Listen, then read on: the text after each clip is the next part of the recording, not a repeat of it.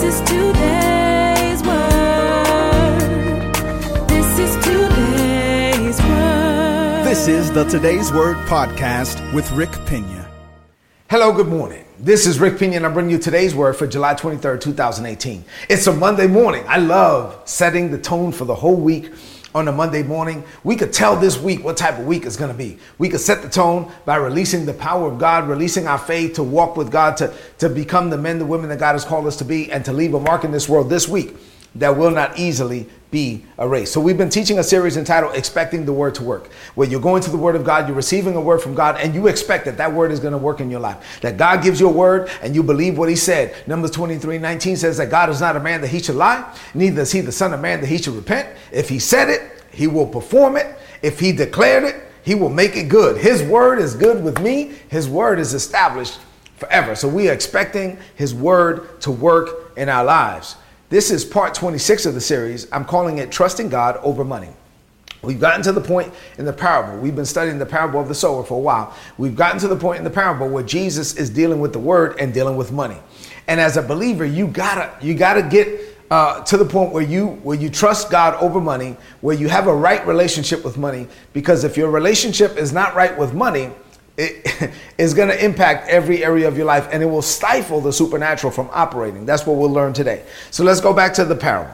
Jesus said this is the third type of soil. There's four types of soil. The third type was thorny ground or thorny weeds. This is what he said.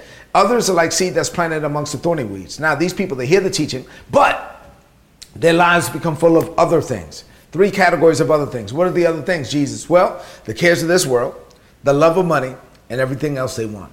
And so he says that when people allow their hearts and their lives to be full of other things, like the cares of this world, the love of money, and everything else they want, then the word of God does not produce in, their lives. The word had the power to produce, but the word sown in their heart does not produce because these other things grow up. They're like weeds that choke out the word. And so now you're missing out on an opportunity for the word of God to produce in your life because your heart is full of other things. And one of those other things is the love of money. So uh, the King James calls the, the love of money the deceitfulness of riches. And we dealt with that on Friday. When you're pursuing money, instead of pursuing God, you, you wake up one morning and you find out, you realize that that pursuit is deceitful because it seems like money has the answer to what you want and you're chasing after it. One or two things happen. Either you spend your whole life chasing it and you never get it, and so now you were deceived, or you chase money, you spend all this time to get it, and then you get it and then even worse, you realize that now you have the money, but you don't have the happiness. You have the money, but you don't have you, you don't feel like what you thought you was gonna feel like. And then these people kind of delve into depression. Uh, they have to battle thoughts of suicide and all types of things. Why? Because that, they had a wrong relationship with money. Well, you have you have to have a right relationship with money to really operate in the supernatural. And this is something I thought about today. So in Matthew chapter 10, this is what Jesus said when he sent out the disciples. So from Matthew Uh, if you read the, the chapters leading up to chapter 10, Jesus is the one performing all the miracles. So he's causing the blind to see, the lame to walk, the dumb to speak, the dead to rise. And so all of these people are following Jesus because of the miracles. In Matthew chapter 10, he sent them out. And he says, Now you guys are going to go perform miracles. So this is what he said to them. Now, when you go, I want you to go specifically, just like I've been assigned to the Jews. I want you to go to the Jews. And when you go, I'm telling you what to say. Just like the Father tells me what to say, I'm telling you what to say. This is what you preach. You preach the same thing that I preach. The kingdom of God is at hand. So he says, now when you go out, you preach the kingdom of God is at hand. And then he said this. He said, now as you go, you go. You've been watching me do it. You go, heal the sick, raise the dead, heal lepers, cast demons out of people. Now, I'm, if somebody has leprosy, I want you to lay hands on them and heal them. Somebody's full of demons, I want you to cast out the demons. I want you to heal the sick. I want you to raise the dead. I want you to do all of this. Now, you can't do it. You don't have the power to do it. But watch this. Freely you will receive, so freely you give. The power of God comes to you so that the power of God can flow through you. But then here comes the key. This is the connection to the passage that we've been studying. Then Jesus said, after he said all of that, but you can't take no money with you. He says, No, you cannot carry any money with you. No gold, no silver, no copper. Don't carry a bag. Take only the clothes on your back and the sandals on your feet. Because why? A servant will be given what he needs. As you go, as a servant, as you go, all your provision is already established. And as you go, doing what God tells you to do, everything you need will be given to you. As you go, listen to me. Everything will, you need will be given to you. As you go, do uh, what God has called you to do. Everything you need will be given to you. What was Jesus saying? Jesus was saying, You got to trust me. You got to trust God, especially to operate in the supernatural. So, what does this mean to you today on this Monday morning? Have seven things on this Monday morning. Let me try to get th- through these seven. You ready? Open up your heart now to receive. Number one, when Jesus sent the disciples out to do ministry, supernatural, he forbid them from taking any money. And he did this for a very important reason. Jesus wanted their total trust, their total confidence to be in God and not in money. See, many people put far too much confidence in money. And if your confidence is in something natural, then your faith will not be there for the supernatural. Let me say that again. If your confidence is in something natural to this world, then your faith is not going to be there for the supernatural. So Jesus wanted them to release their faith for supernatural provision.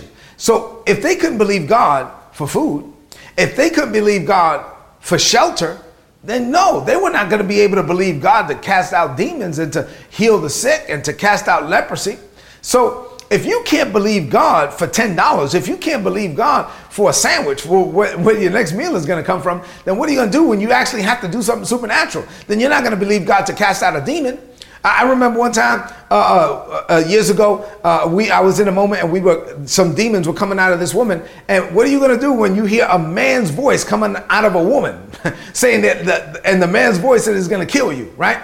I mean, that, so this is this is supernatural. But if you can't believe God for 10 bucks, then you can't, you, you will run away from that situation. Jesus was saying, you can't take no money with you because I need you to learn how to trust God. Number two, if the disciples could not see God as their source for money, then they would never really believe God for the true power of God, for the supernatural. Jesus was sending them out to cast out demons, sending them out to heal the sick, sending them out to lay hands on lepers. And if once again, if you cannot believe God for natural things, then you're not going to experience the supernatural. And Jesus wants us to get to the point where we know that God is our source. Say that. Say, God is my source.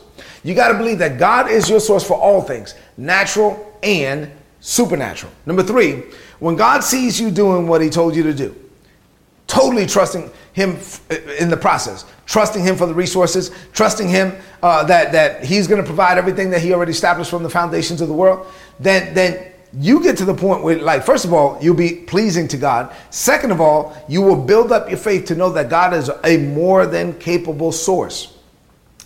And when you can trust God for natural things, now you're positioning yourself to really believe God for the supernatural, to really believe God for more important things. I'm going to get that, uh, uh, to that here in a, in a couple of points. Number four, people stay, look at me, people stay in frustration when God is not their only source of expectation. This is very important. People stay in frustration when God is not their only source of expectation. And I've been there before. It's frustrating when you're believing on God for something. You're believing God, you're believing God, you're believing God. But then you shift back and forth between believing God and, man, this is taking a long time. Maybe I should do this. Between believing God and, man, this is taking a long time. Maybe I should try this. And so when you're vacillating, between trusting God and natural things, when you're vacillating between really believing what God said that He's going to do what He said He's going to do, but now you're kind of putting your trust and your confidence in someone else or in something else, when you're vacillating, then really what I've learned is that God will step back. God is like, okay, well, He's not trusting me, so let me just step back. David said, this is uh, Psalm 62 and 5, I must calm down I mean, while you believe in God, all this stuff going on, this is what you got to do. David said, I must calm down and turn to God. He is my expectation and He is my only hope. When you believe in God and the pressure is on you, you know what you got to do? Calm down. Enter into God's rest. Calm down, turn to God, remind yourself that He is your expectation and He should be your only hope. If you vacillate between that and something else, you're going to have a faith failure your faith will fail because you're not really in faith, which leads me to number five. Faith is actually a binary equation.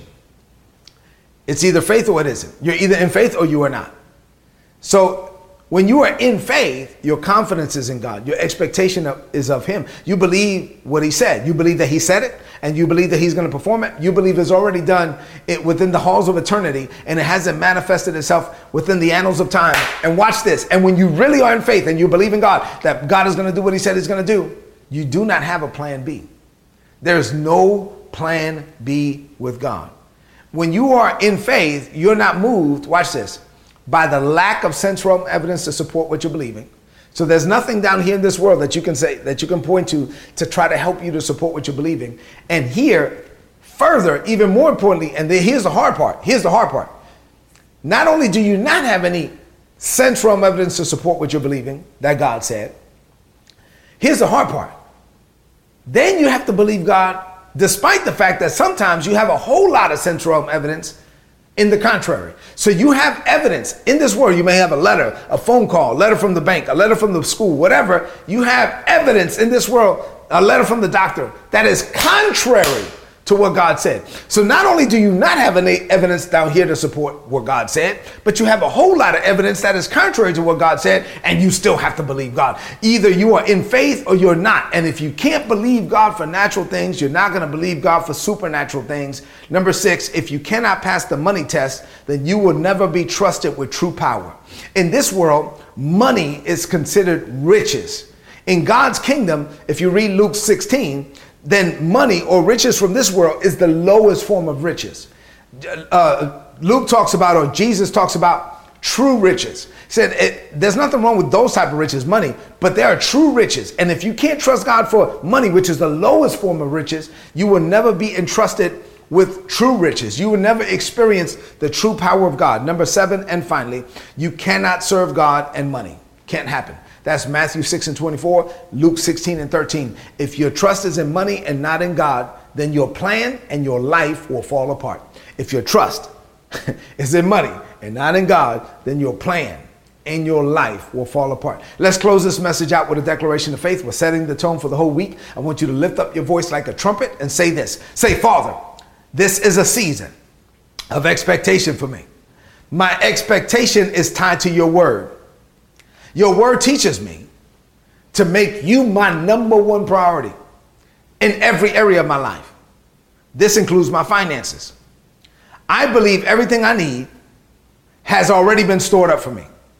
So my total trust, my hope, and my confidence is in you, Father. You are my source for both natural and spiritual things. I don't trust in uncertain riches. I trust in my certain God. I enter this day convinced that I will accomplish everything I was born to accomplish. I will do all you have called me to do, not by my power, not by my strength, but only by your grace. Not by relying on my bank account, but relying on you, Father, for your eternal supply. I declare this by faith in Jesus' name. Amen. This is today's word. Apply it and prosper. If you're not getting these messages, go to today'sword.org. Look on the right hand side of the website. There's a big subscribe button. Please subscribe. Get the messages. It's going to be a blessing to you. Before, as you go now, before you leave the screen, I want you to do two things. Number one, make a determination right now, resolve in your heart that you're going to trust God over trusting money and that you will never be moved by anything you see. That you're not going to allow what you see to change what you believe. And then number two, please share this message with someone that you know so that they can establish the tone for the whole week as well. We're going to believe God. We're going to be believers and we will change this world. The kingdoms of this world will become the kingdoms of our Lord and of His Christ. As you head into the, every meeting, every conversation, and all the activity that you engage in today, I pray that you look up, that you trust God, and that you be used of Him mightily. God bless you.